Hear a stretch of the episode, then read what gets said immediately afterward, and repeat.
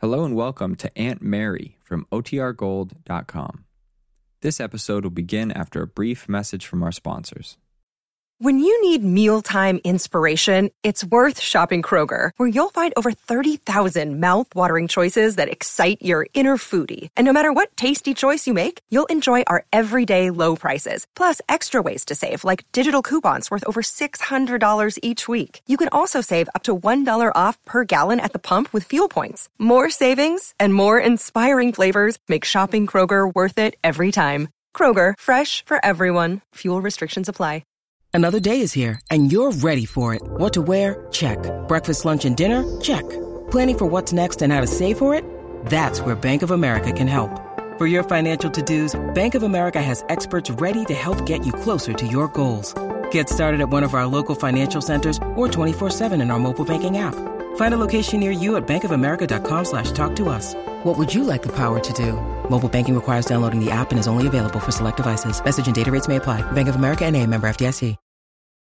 Families have a lot going on. Let Olly help manage the mental load with new cognitive help supplements for everyone four and up, like delicious Lolly Focus Pops or Lolly Mellow Pops for kids. And for parents, try three new Brainy Chews to help you focus, chill out, or get energized. Find these cognitive health buddies for the whole fam at olly.com. That's O L L Y.com. These statements have not been evaluated by the Food and Drug Administration. This product is not intended to diagnose, treat, cure, or prevent any disease.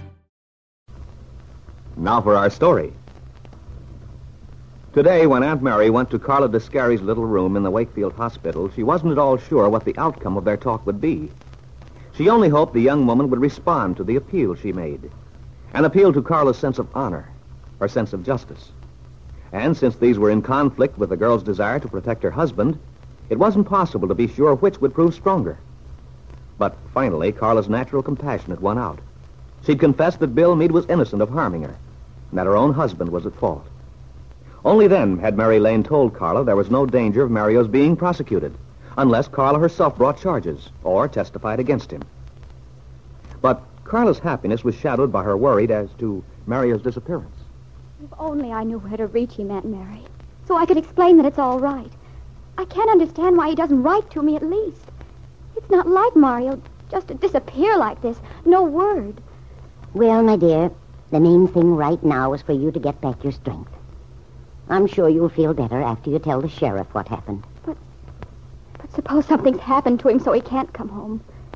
If Mario still believes all those lies he heard about Bill and me, he might decide never to come back, Aunt Mary. Now, Carla, you mustn't get yourself upset. You know Mario loves you, no matter how foolish he's acted. I think he does, Aunt Mary. And that's all the more reason he may have decided it was no use to come back. Don't you see? He was so positive that all that nasty gossip about me was true. But you forget, Carla, that Mario's a boy who loses his head temporarily. He's quick to anger. But underneath, Mario's really very intelligent and sensitive. I'm sure when he thinks back over your life together, he'll see how foolish he's been to doubt you, even for a minute. Do you really think so, Aunt Mary? Yes, I do, Carla. And and you think he'll come home? Yes. Yes, when he feels able to face you. When that happens, I'm sure nothing could keep him away. That's what I told myself. That nothing could stop Mario from coming home. If he were alive. Oh, Carla, of course Mario's alive. But Aunt Mary, maybe Mario did something to himself. He might have been ashamed at what happened. So ashamed that he just decided to. Well, to give up entirely. Carla, that's nonsense. I wish I believed it was. But if he really thought he'd killed me, he might not have waited to find out what happened after he left. He might have.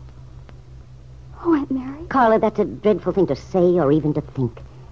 You ought to know Mario better than that. He's no weakling who gives up out of cowardice. Not out of cowardice, Aunt Mary. But he might. Out of remorse. No, Carla. I'm sure that Mario left Wakefield in anger. And doubtless he's been waiting for that anger to subside. When it does, when he's regained control over himself, he'll come home again. Do you really believe that? Of course I do. I want to believe You it. must believe it, my dear. You do Mario an injustice if you think anything else. Your husband is no coward. He's willful, short-tempered, and perhaps even cruel sometimes. But he would never give up in a cowardly fashion. It just isn't in him. Yes, Aunt Mary. I believe you're right. I'll stop thinking such things. As you say, Mario does make terrible mistakes sometimes when he's mad. But when he thinks it over, he's always sorry. Of course he is. And now, when he comes back, maybe all the fury he used up will have cleared the air. So he'll be sweet and gentle the way he used to be. I hope so, my dear, with all my heart. Anyway, I, I guess there's no use waiting any longer. I'd better tell Sheriff Goodwin what he wants to know. I wish you would, Carla. The sooner you do, the better it will be for everyone. Bill and Peggy. And for you as well. Then, will you give him my message? That I'm ready to see him? I'll go over and see the sheriff right now. I'll feel better after it's over. But Aunt Mary, Yes, Carla. you do believe Mario will come home, don't you? Yes, Carla. I do. But in Gary, at that same moment, Carla's husband had just finished writing a letter.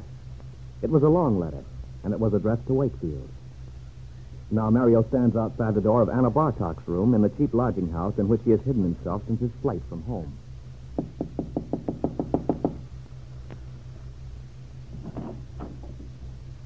Hello, Tony. Oh, I'm in Mario. That's okay. You can go on calling me, Tony. I like Mario better. Only I'm not used to it yet. Come in. Oh, no, no, thanks. I'm in kind of a hurry. Just wanted to ask if you have a three cent stamp you'll sell me. Thanks, sure. So you finally got around to writing the folks back home. What about it? hmm? Nothing. I've been wondering when you would. Figured you'd have something to say after you read that paper I brought you.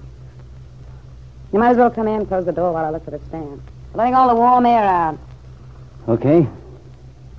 That's better.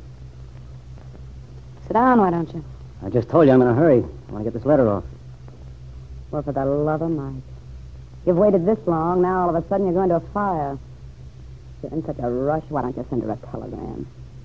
What do you mean, her? I keep telling you, Mario, I'm not a dope. After I read all that stuff in your Wakefield Sentinel, all about how Carla Descari was recovering in the hospital, how Mario Descari had beat it out of town. Naturally, I figure you're right in your wife. You got a nerve reading that paper? I don't see why. Out of the kindness of my heart, I pounded the pavements all over town looking for it. Doesn't that entitle me to satisfy my curiosity? I'd like it a lot better if you'd mind your own business. I'd like it better, Mario, if your business was my business. You're better off this way. I don't mind sticking my neck out, Mario. Not for a guy like you. I told you before, that line won't get you anywhere with me. You're wasting your time. What else have I got to do with my time but waste it? Sitting in this dreary hole day after day. Been getting my nerves. in fact, I was just on the verge of turning the whole thing over to somebody else. Maybe taking a little trip somewhere. Just for the ride. And then you came along and I changed my mind. What about my stamp? Wait a minute, Mario. After all, I haven't seen you since you slammed out of here with that hometown newspaper of yours. It might at least tell me if it made you feel better. What difference does it make to you how I feel? A lot of difference. Because I got a feeling you and me could have a lot of fun. If you didn't have something on your mind. Figured maybe you'd feel better now you knew what was happening back in Wakefield. You're wasting your time. How often do I have to tell you? I just told you I got nothing better to do with my time. Remember that day down in your room? You kissed me. I was crazy. Even though you threw me out right after. I haven't forgotten. It's why I'm willing to put myself to a little extra trouble for you, Mario. Worth it. Thinking I ought to have more pride, aren't you? But that doesn't bother me. As far as I can see, nothing does. I don't like being lonesome, Mario. That's what I hate. Willing to do almost anything to keep away the blues. I've got to be around somebody, have a few laughs, a couple of drinks once in a while. Otherwise, I start talking to myself. I get to thinking about the past. Gives me the willies. Talking to the wrong guy if you think Guy could cheer you up. No. I got a hunch about you. There's only one thing about you that's got me worried. What's that? Looks to me as if you'll probably go back to Wakefield now. I hate that idea, Mario, honest. Then you can forget it. I'm not going back. On the level. You mean not at all? Not ever? That's right. I'm never going back there. Never. And so while Mario's wife in Wakefield lay happily dreaming of her husband's return to her, another girl, a stranger, was looking into Mario's face eagerly. In spite of Mario's coldness, his rude manner, and pretended lack of interest, Anna was certain that the young Italian was very much aware of her. What would happen now, she asked herself.